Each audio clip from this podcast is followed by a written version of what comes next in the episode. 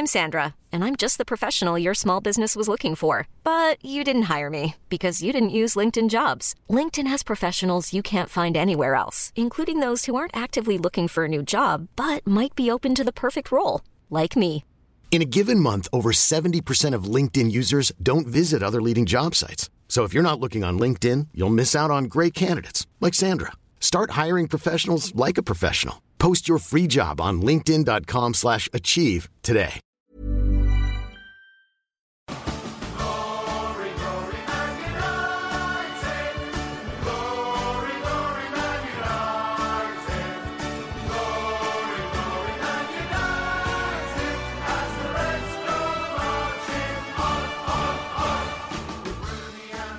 Oke, balik lagi ke podcast Ganteng-Ganteng Manchester United bersama kita bertiga. Dan pada kesempatan kali ini, as you know, uh, tadi malam, uh, jam sekitar jam subuh, MU melakukan tandang balik ke Atlanta gitu kan untuk uh, match keempat Liga Champion di group stage. Dan kita melakukan kesalahan-kesalahan yang mungkin tidak seharusnya terjadi gitu. Karena Iya, itu iya. yang ngebuat akhirnya banyak pertanyaan akan dalam kepala gue yang kita diskusikan gitu kan. Nah mungkin gue mulai dari uh, pemilihan squad dan juga formasi ya gitu kan. Iya, iya. Eh, mungkin gue ngerasa Ole tuh keranjingan ketika kemarin menang 3-0 ya lawan Tottenham dan mungkin menggunakan formasi 3-4-3 dianggap cocok dan akhirnya coba diimplementasikan dalam sebuah game dan yang semalam ternyata tidak semulus dengan apa yang dibayangkan gitu karena lu melihat kemarin apakah pure karena Ole merasa tren makanya terus melanjutkan apa emang ada hal yang lu rasa secara oponen pun emang cocok untuk kita lawan Atlanta menggunakan sistem ti- lebih ke 3-5-2 semalam sih gue Iya. lihat ini Iya, iya, iya. gimana Vin? Heeh. Iya, jadi sebenarnya menurut gue plan itu udah clear dari Ole bahwa MU ini pingin bermain lebih reaktif, lebih rapi dengan shape yang seperti lawan Tottenham, yaitu uh, pertahanan yang sangat kompak, kemudian mengincar counter attack dan sebenarnya itu yang akan dilakukan gitu. Cuma pada akhirnya ternyata ya banyak hal lah pasti yang menyebabkan satu dan dua hal lainnya terjadi gitu. Mungkin yang kemarin bisa mudah karena ya it's just Tottenham gitu kan, kalau kata Fergie kayak gitu. Kemudian ya ini Atalanta yang lebih at least lebih on form dibandingkan Tottenham kayak gitu. Cuma menurut gua memang formasi 352 atau 343 ini formasi 3 back ini memang apa ya? Kemarin gue sama Saung sempat bilang di episode sebelumnya bahwa ini sebenarnya hanya painkiller. Painkiller untuk pertahanan MU yang individunya itu lagi jelek eh, performanya. Contohnya Maguire. Kemarin lawan Tottenham Maguire tuh nggak terlalu kelihatan rapuhnya. Tapi di Atalanta kemarin pas jadi 4 back dia kelihatan banget men kayak gitu. Berapa kali Maguire salah oper atau banyak salah pengambilan keputusan, salah antisipasi dan itulah yang mem- membuat pada akhirnya Ole memainkan 3 back yang mana kalau misalnya Maguire ini lawak lagi, setidaknya belakangnya masih ada Varane, masih ada Lindelof atau Bayi kayak gitu kan. Dan di kiri masih ada Shaw dan sayangnya kemarin kita harus kehilangan lagi-lagi seorang Rafael Varane, salah satu back terbaik kita yang pada akhirnya membuat formasi kembali kepada 4 back dan ya apa ya kalau kata Paul Scholes atau Rio Ferdinand mereka bilang bahwa kalau MU bermain seperti babak kedua lawan Atalanta dan dimainkan dengan cara seperti itu lawan City itu bakal 4 atau 5 gol bakal kebobolan. Dan itu gue sangat setuju ya kan? Bahwa kita ngelihat kemarin kita dihajar Liverpool 4-0 di babak pertama ya itu yang terjadi men gitu loh. Itu kalau bukan Atalanta itu mungkin udah 4 atau 5 kayak gitu sih. Jadi menurut gue dari sisi formasi sebenarnya plannya sudah jelas cuma memang kehilangan satu personil inilah yang membuat ya segalanya berantakan sih gitu. Dan kita sekarang praktis tinggal punya dua back Bayi dan Maguire. Dan ya udah pasrah sajalah dengan match selanjutnya. Oke oke dan ini menarik ya karena eh, setelah gue lihat juga ya sebenarnya Atalanta tuh bermain eh, tidak diperkuat dengan tiga pemain inti kan apa Iya. Ruben Gosens, Pasina sama Hans Hatabur gitu kan. Betul. Yang menurut gue bisa dibayangkan kalau tiga-tiga yang main mungkin eh, skor akhir bisa beda gitu kan. Hmm, Eh, iya. Kalaupun mereka nggak main pun sebenarnya kemarin ada beberapa hal yang akhirnya mengancam gawang MU meskipun secara finishing juga nggak ini gitu.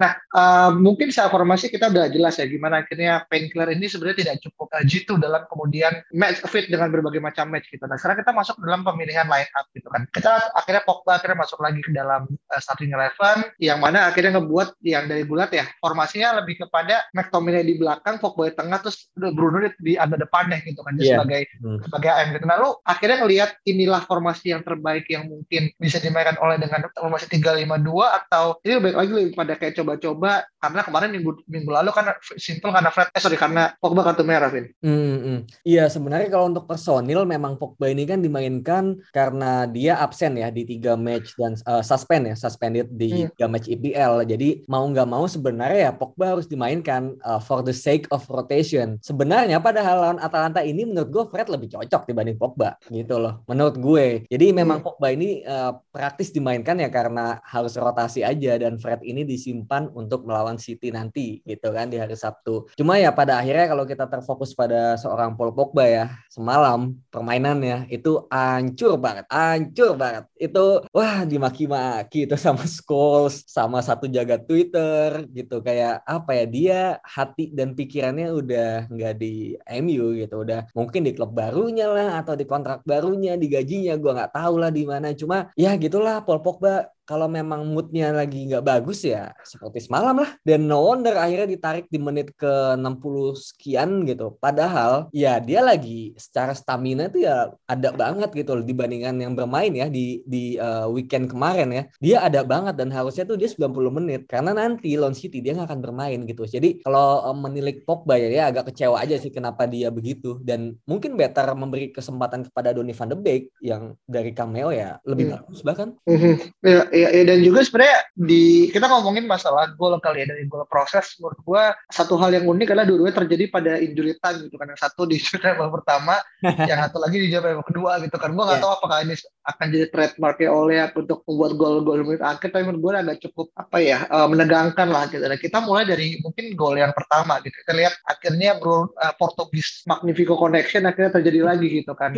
Dan ini mungkin gak akan jadi yang terakhir gitu. Dan lu ngeliat apakah ini adalah semacam kayak iya iya kita udah bisa ekspektasi atau memang kemarin pure lebih kepada apa Vin yang bisa dari gol pertama Vin? Gol pertama itu ya link up balik lagi itu link up um, sebuah build up yang sangat bagus dari um, Ronaldo ya awalnya ya. Hmm. Ronaldo hmm. kemudian ke Mason, kemudian eh ya Mason ya kalau nggak salah Mason yeah, yeah. ke Bruno lagi dan dia back heel uh, Ronaldo gitu. Cuma ya gue bukan gimana ya. Oke itu gol bagus, link up yang sangat baik gitu kan. Tapi itu bukanlah sebuah skema yang bisa diulang berkali-kali di match-match selanjutnya gitu loh. Itu bukanlah sebuah um, skema seperti Man City, Liverpool atau Chelsea gitu. Itu ya link up yang memang lagi bagus aja di antara pemain-pemain itu gitu. Tapi itu tidak akan menjamin bahwa nextnya link up seperti itu akan terjadi lagi kayak gitu loh. Jadi uh, gol bagus, gol bagus, cuma balik lagi kita harus mengakui bahwa itu memang karena kualitas pemainnya bagus and it's okay gitu loh. Dan hmm. ya kelas Ronaldo itu untuk melakukan finishing seperti itu. Oh, sih. Iya iya iya dan di gol kedua pun sebenarnya lebih kepada individual brilliance Ronaldo kan ya akhirnya dia kemudian masuk nusuk dari sisi kiri dan akhirnya gue nggak bilang tuh wantu ya karena sebenarnya itu kan sempat keblok juga kan dan untungnya yeah. uh, di, di apa namanya dibalikin lagi sama um, sama Greenwood dan akhirnya Greenwood. jadi gol yang menurut gue ya just another Ronaldo aja doing his best gitu loh. Ronaldo iya gitu nggak ada yang terlalu spesial kalau misalnya kita ngomongin sekelas Ronaldo gitu kan. Bener bener, iya, iya dan iya gue sebenarnya sebenarnya di um, start injury time tuh gue udah udah mulai ngantuk-ngantuk itu gue udah udah tiduran udah ah kalah nih mau gue tinggal sholat kan. Tapi kayak ya yeah. siapa tahu kan ada gol-gol ajaib gitu. Gue udah ngantuk-ngantuk udah udah mulai merem. Tiba-tiba Ronaldo shoot dan langsung selebrasi men Eh, ini iya. menurut lu selebrasinya perlu nggak tuh di menit ke 92 yang lu tuh masih bisa satu gol lagi? Ah, ini agak ini agak ini agak tricky ya karena menurut gua dia selebrasi pure for the sake of menurut gua golnya emang bagus aja dan dia kalau misalkan nggak selebrasi agak agak sayang sih dan dan itu menurut gua bisa di bisa di bisa apa bisa dinormalkan gitu meskipun memang kalau secara tim ya seharusnya dia juga bisa paham ya bahwasanya waktunya nggak banyak gitu dan ketika dia itu itu ngambil waktu sekitar 10 20 detik gitu dan menurut gua mm -hmm. itu itu sebuah hal yang nggak perlu tapi ya well baik lagi. Semenjak nanti tadi malam ya ada yang semenjak eh, Liverpool gue ngerasa sekarang emang kadang ekspektasi kita akan sebuah gol ini tuh ya perlu diturunkan gitu. Dan semalam pun juga sama. Seri rasa menang tuh ya semalam gitu. Gue gak tahu gimana apakah ini Mudah banget ya sebenarnya iya kan apakah ini kita yang akhirnya mulai merasakan eh, bagaimana kita menghidup udara yang sama kayak Arsenal fans Arsenal yang baru menghidup. Udara cuma menurut gue ya ya ya udahlah ya maksudnya kalau masalah performance baik lagi uh, Ronaldo Brilliant save oleh S gitu lah menurut gue ya. Ya ini akan akan terjadi dan jangan kaget kalau ini mungkin bisa 10 10 kali gitu iya, iya, musim berakhir gitu kan. Dan yang kira jadi MOTM setiap bulan ada Ronaldo Ronaldo lagi gitu. Sampai hmm. sampai mungkin best player of the year ya ya Bruno apa sih Ronaldo lagi gitu. Nah, iya, iya, ya, apalagi yang bisa diiniin sih. Itu sih Vin kalau gua pribadi sih. Iya iya iya benar-benar. Ya kayak lucu aja sih kayak kita kemarin beberapa minggu lalu ya kita ngetawain selebrasinya Lacazette kan pas dua-dua lawan Crystal Palace. Iya, eh, iya. sekarang Ronaldo-nya selebrasi dua-dua lawan Atalanta kan. ya, we are on the same level gitu. Uh, iya. Agak Iya emang Karma datang terlalu cepat sih buat fans yeah. ya karena Iya iya iya iya. Dan kalau mau lanjut ngomongin tentang MOTM ya, sebenarnya ada satu pemain lagi yang pantas mendapatkan man of the match, yaitu Eric Bayi menurut gue gitu loh. Meskipun sebenarnya di luar MOTM ini ada satu hal negatif yang bisa dilihat ya. Di samping tadi memang betapa bagusnya blocking dari seorang Eric Bayi. Jadi kita melihat bahwa banyak banget blocking-blocking yang apa ya sangat-sangat krusial di depan gawang lah atau ada yang yang dia sampai ngelempar badannya gitu kena bahu gitu. Cuma itu bagus banget gitu dan uh, boost his confidence juga karena memang terakhir kali dia mainkan pas lawan West Ham ya di di uh, apa Carabao Cup bulan lalu atau dua bulan yang lalu gue lupa dan setelah itu dia udah nggak pernah main lagi. Bahkan lawan Leicester aja um, oleh picks Maguire over Bayi gitu. Dan sebenarnya bagus dan dia bisa menjadi aset yang sangat baik untuk melawan Man City di weekend nanti. Cuma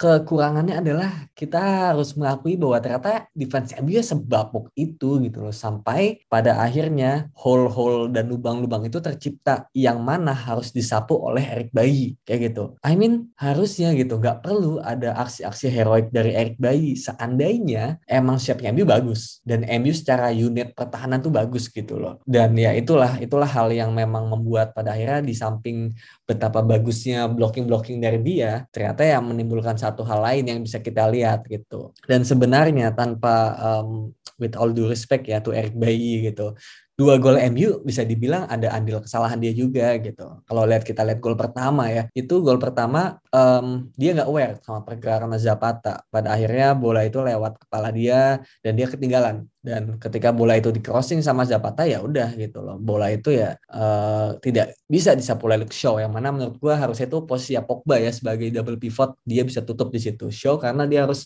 mengcover posisi wing gitu. Yang mana kalau ada uh, sayapnya Atlanta masuk ya itu tuh udah tugas dia gitu. Dan gol kedua pun sebenarnya juga salah dia juga. Yang mana dia uh, cuma melihat aja tuh Zapata dapat bola dan akhirnya gagal juga disapu oleh Maguire dan akhirnya golin ke gawang David De Gea gitu. Jadi sebenarnya terlepas dari performa Bayi yang bagus gitu kan dalam blocking dan aksi-aksi heroiknya ternyata ya dua gol ini juga ada kesalahan dia juga gitu. Jadi I mean ya ada hal-hal yang harus diterimalah bahwa pertahanan MU sebabok itu sih semalam gitu. Oke, okay, dan menurut gua uh, hasil ini ya sebenarnya gua belum lihat ya. Uh, kita sekarang udah di kelasnya berapa? I think di satu sih kalau nggak salah. Di satu, Poinnya satu kan masih di satu. Poinnya sama, sama kan. Um, tujuh kalau nggak salah hmm. bareng dengan Villarreal. Hmm. Dan kebetulan kita setelah international break itu kita lah uh, satu match IPL lawan Watford dan di midweeknya kita bertandang ke Villarreal dan itu menurut oh. pertandingan yang sangat penting karena yep. kalau kita bisa menang di sana, which mean kita dapat 10 poin, itu kita udah auto lolos. Iya. Tuh. Iya, benar, nah, kalau benar. seri ya oke, okay, at least lu pertandingan selanjutnya yaitu home di uh, lawan Young Boys lo harus menang di situ. Iya, benar. Mhm. Iya, dan ini menurut gua suatu hal yang mungkin ya sekarang masih belum menjadi keter-keter buat Ole gitu kan. Dia masih dua pertandingan lagi gitu kan. Tapi ya baik lagi uh, result semalam menunjukkan ya kita masih PR dan masalahnya PR yang dibawa untuk pertandingan hari kemarin itu akan di challenge gitu kan untuk kedua kalinya ketika kemarin Ole berhasil menyelamatkan mukanya uh, dari dari keterpurukan Liverpool uh, li, apa lawan Spurs 3-0 menang. Nah, sekarang kita akan uh, apa namanya menjamu City gitu kan di Old Trafford yang mana menurut gua mungkin ya baru seminggu luka lukanya masih basah juga buat fans MU gitu kan. Hmm. Dan bisa jadi makin bernanah. Uh, iya kan, dan ini week, week ini week 11 gitu kan kita uh. uh, ngejamu City yang minggu lalu week 10 City udah kalah ya 2-0 tanpa uh, meskipun itu kartu merah ya, uh, yeah. tapi menurut gua a, kalau kita bisa ngambil advantage, ada dua pemain yang sebenarnya akan absen gitu kan. Kemarin uh, sebenarnya Laporte yang kemarin off ya. Laport, iya. Iya Laport sama uh, apa De Bruyne yang kemudian uh, dilaporkan cedera untuk kemudian nggak uh, bisa main gitu kan. Dan semoga ya ini bisa ngambil take advantage meskipun gua ngerasa sekelas ini seharusnya nggak perlu lah merasa orang tuh perlu menang karena pemain lain gitu cedera tapi ya sekarang kita tahu kondisi mungkin berbeda dan apa ya kemudian lu bisa lihat as in secara apa namanya ya um, uh, formasi apakah oleh kan menggunakan sama atau apa ya akhirnya lu bisa baca dari buat next week ini Vin? Um, ya City kehilangan Laporte dan Kevin De Bruyne tapi ya kita kehilangan Varane Lindelof juga gitu. Jadi Ya, eh, malah gue ngeliat disadvantage tetap sih gitu meskipun ada ada advantage dari City, tapi kita juga punya disadvantage juga dari segi kebugaran pemain gitu. Faran men yang cedera dan Lindelof gitu loh. Lindelof mungkin masih bisa main ya karena cederanya seharusnya nggak terlalu parah sih gitu karena di latihan kan ya entahlah cedera apa itu. Cuma yang Faran ini menurut gue cukup krusial gitu karena di match lawan Spurs kemarin memang Faran ini bisa menutupi kekurangan nama Maguire gitu. Dia kan di tengah sentral kan. Maguire di kiri. Jadi emang bisa ditutup sama Varan gitu dan ya kalau nanti Maguire yang di tengah siapa yang menutupin dia gitu loh. Masa David deh ya gitu kan. Pertahanan terakhirnya gitu kan nggak gitu gitu. Hmm. Ya, jadi kalau tadi lu tanya juga mengenai formasi atau line up sebenarnya ya memang harus kembali kepada 3-5-2 gitu loh. Formasi terbaik untuk menutupi kelemahan di lini belakang yang satu skemanya udah nggak ada ya bukan nggak ada ya, tapi ya skemanya emang gitu-gitu aja. Kedua individu juga lagi jelek gitu loh. Jadi kita harus mengakui bahwa selama ini tuh memang individu kita lagi bagus gitu loh. Performa individu tuh lagi lagi naik daun lah bisa dibilang kayak Maguire, Show itu lagi keren-kerennya gitu. Makanya mungkin dengan shape yang masih gitu-gitu aja masih ketolong. Sekarang yang udah shape-nya emang gitu-gitu aja, individu juga jelek. Ya, lu lihat sendiri ancurnya kayak apa. Lawan Leicester, lawan Atalanta, Villarreal, Liverpool, diobok-obok lah itu semua kayak gitu. Jadi balik lagi, sebenarnya kalau fit semua. Gue pengen pemain kayak Maguire, Shaw, Pogba, dan juga Greenwood itu ya dicadangin men. Pure hmm. karena performance wise kayak gitu. Dan kadang-kadang memang pemain-pemain tuh kalau misalnya udah lagi jelek itu tuh jangan dimainin. Mereka butuh semacam riset di dirinya sendiri gitu. Harus di ya nggak dimainin beberapa match supaya ya apa ya introspeksi lah atau muasabah diri gitu kan. Berlatih lebih keras lagi gitu atau atau apalah dari segi mentality. Kadang-kadang itu bukan masalah skill tapi masalah mentality gitu kan. Dan sayangnya dengan badai cedera di back ya dua back yang lagi cedera ya pada akhirnya sulit lah untuk terjadi. Dan favoritism Ole juga ya akan Luke Shaw over uh, Alex Teles ya itu juga yang membuat pada akhirnya ya Teles nggak akan main menurut gue gitu jadi sepertinya ya bakal as it stand ya dengan kita melihat situasi Varane dan Lindelof cedera kayaknya bakal 4-2-3-1 sih dan wah kalah sih kayaknya kalau 4-2-3-1 kalah dalam okay. arti ini uh, apa ya outplayed tapi hmm. masalah skor itu kayaknya ya masih bisa diperdebatkan lah tapi kalau misalnya kita diobok-obok kayaknya udah pasti kalau kita empat back gitu oke mm -hmm. oke okay, okay. Dan juga sebenarnya kalau misalkan terkait dengan record ya gitu kan, kalau kita baca dari pertandingan yang musim sebelumnya, sebenarnya kan uh, City kan, eh, sorry, Ole kan bisa mengukur kalau dia mengalahkan Pep back to back gitu kan, dan di, Pep kalah di dua kali di two domestic losses in, the, in a row gitu kan, dan menurut gua Ole mungkin punya record yang bagus ya dalam City, tapi kan balik lagi ya, just another apa statistical gitu kan yang berbicara di, di sejarah gitu ya. Sekarang kita temuin mungkin case yang berbeda gitu. Nah mungkin kalau misalkan lu boleh uh, ngomong nih secara satu pemain yang udah perlu diperwas diwaspadai dari City dengan kita tahu bahwasannya De Bruyne akan off, Laporte juga akan off juga. Kira-kira siapa ini akhirnya bisa jadi player to watch Vin? Player to watch ya. Um, gue ngelihat Phil Foden sih dan ah, Joe okay. Cancelo gitu. Karena memang ya ini balik lagi ya, memang berdasarkan um, permainan terakhir kayak gitu. Kalau kita lihat pemain seperti Grealish sepertinya memang ya memang levelnya di situ-situ aja gitu kan.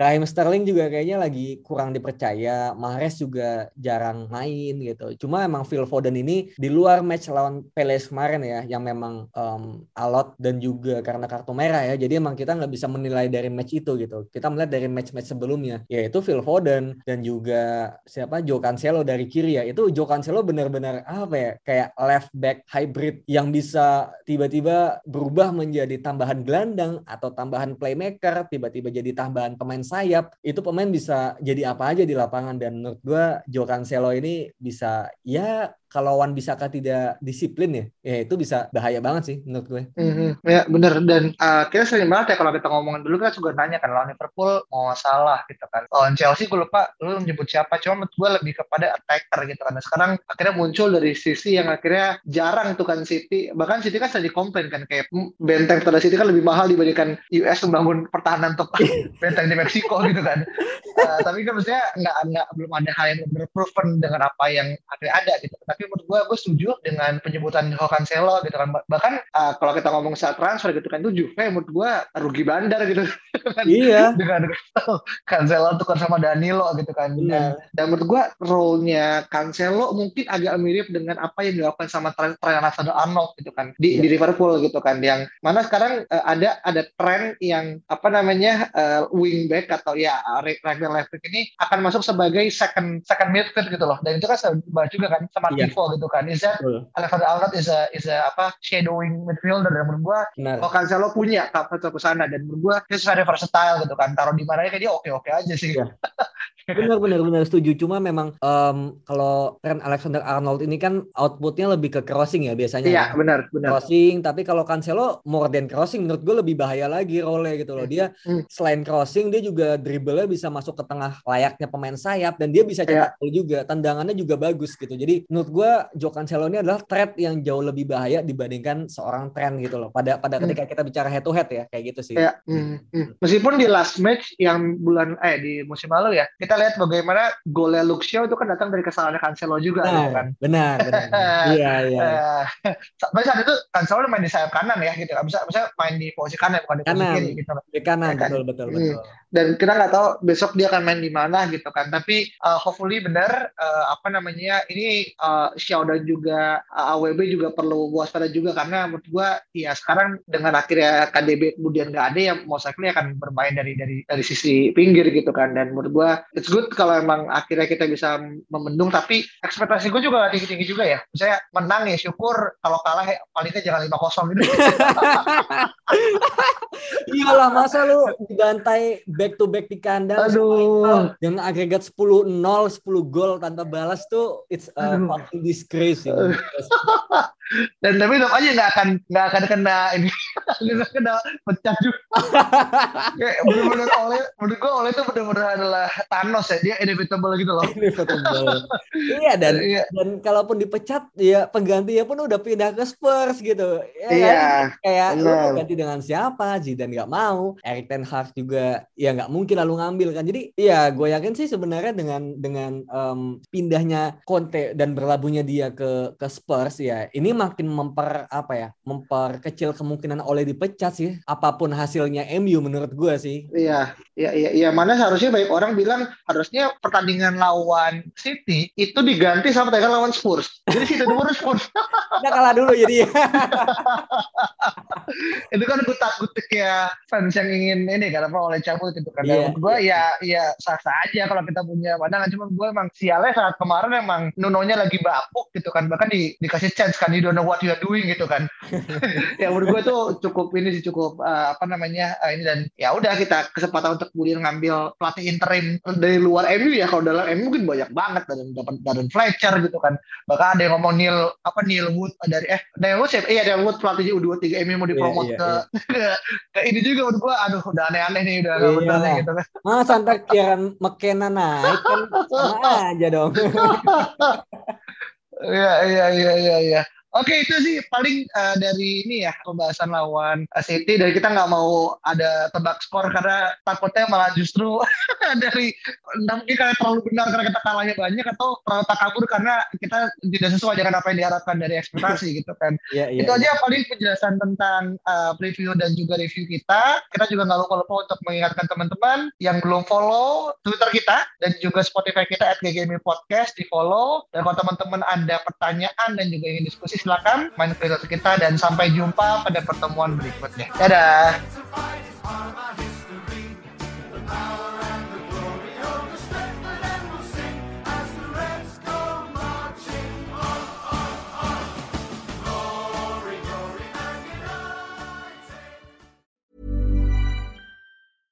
Even when we're on a budget, we still deserve nice things. Quince is a place to scoop up stunning high-end goods for 50 to 80% less than similar brands. They have buttery soft cashmere sweaters starting at $50, luxurious Italian leather bags, and so much more. Plus, Quince only works with factories that use safe, ethical, and responsible manufacturing. Get the high-end goods you'll love without the high price tag with Quince. Go to quince.com/style for free shipping and 365-day returns.